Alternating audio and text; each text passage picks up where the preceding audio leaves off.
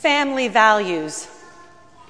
Those two words together have been code, have become code for a host of particularities about how we relate with one another in our household and in our society. But if you look at them simply by themselves, they are lifeless.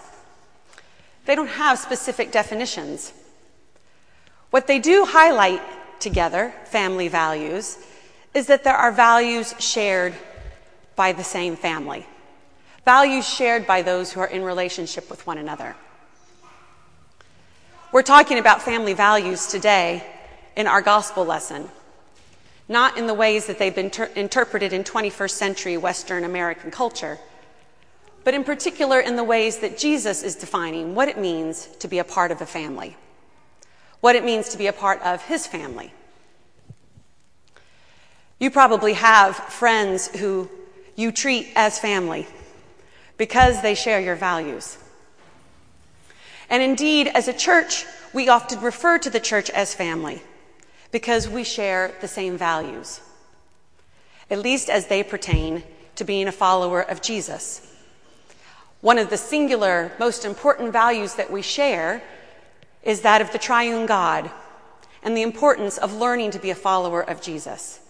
Otherwise, we wouldn't come here together on a weekly basis if we didn't all share that value.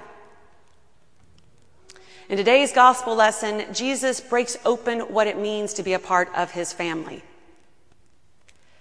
It opens our gospel lesson today with people coming to him so frequently that he doesn't even have time to eat.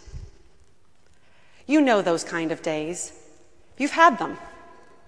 Perhaps you set out to have lunch, but you were interrupted by a phone call or a real quick question.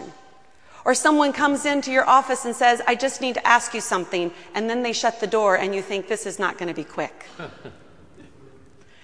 this is Jesus' experience with those coming to him for healing and wholeness. We find ourselves in the third chapter of Mark, and this is not the first time this has happened to Jesus. In the first chapter, Jesus goes away to pray, and you remember that the disciples hunted for him because people were asking for him. People want to be near Jesus. In the second chapter of Mark, Jesus returns home, and word gets out that he's back in town. And people find out which house he's in and they crowd the door because they want to be near him. They want to bring to him. They're sick, they're injured, they're lame, the blind, the deaf. Those who need healing, they want Jesus' attention. And in that second chapter, we hear of the story of some people bringing their paralyzed friend because they too wanted Jesus to touch this man and make him well.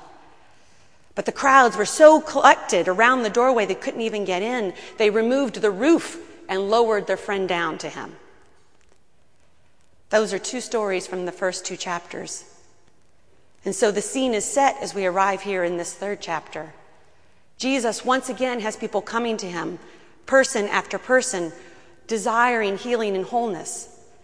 They'll let him go. Yes, he can go eat lunch just as soon as he attends to them. One more person, Jesus. My daughter, my son, my husband, my wife. Please, me. This is where we find ourselves. And Jesus, with compassion, again and again reaches out and heals them. In doing this, though, he breaks some very important rules and laws shared by the people. In one moment, he might touch a leper, and the next, he might touch someone who's lame. There were specific rules about touching particular people. Those rules developed over the belief of infectiousness, although maybe they wouldn't have used that word. But people came to notice if you were with this person one day and then you were with this person the next day, and this person had this sickness and this person didn't, and now this person does, maybe we need to make a period of time that you don't touch other people. We know this even from our news this week with the MERS virus. One person. And now there's 36 confirmed cases and 1,600 people that are quarantined. This is what people have known for a long time. When you touch a particular person, there should be a period of time before you touch anyone else. And Jesus is breaking these rules. He's not observing these periods of time. Is he out of his mind? Remember that story last fall about the nurse who was attending to an Ebola patient in Texas?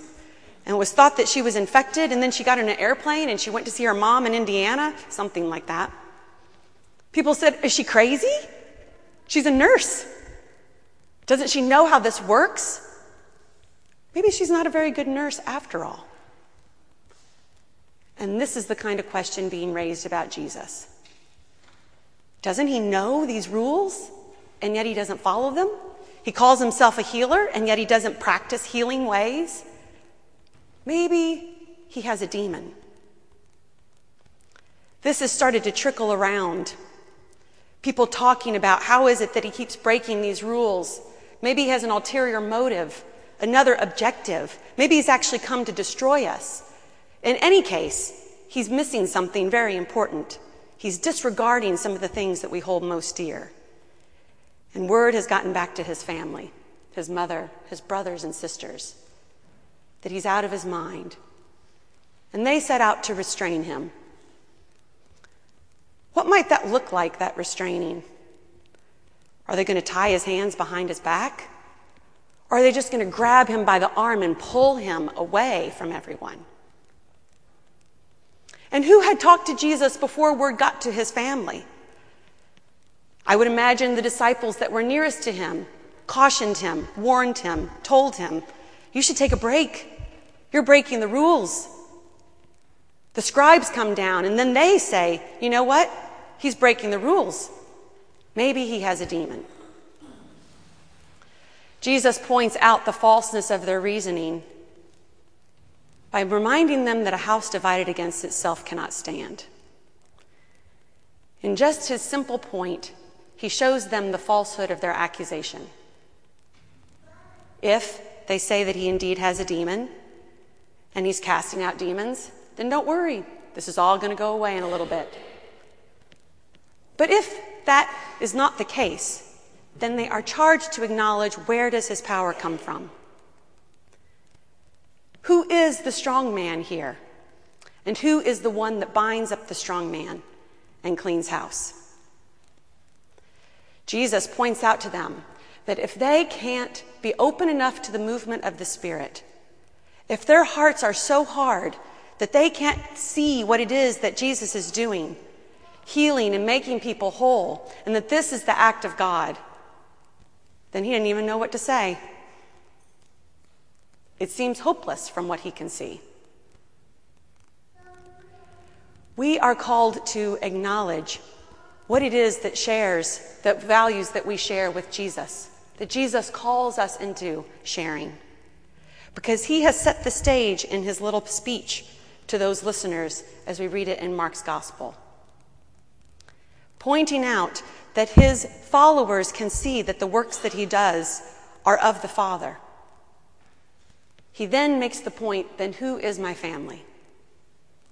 They are the ones that share my values. That all is in submission to God. And that God is going to be glorified in all of it. Notice the works I do, Jesus says in other portions of the gospel. If you don't believe me, at least believe what was done. And so we find ourselves at the conclusion of our gospel lesson today, wondering perhaps if we're paying attention. What does it mean to be a part of God's family?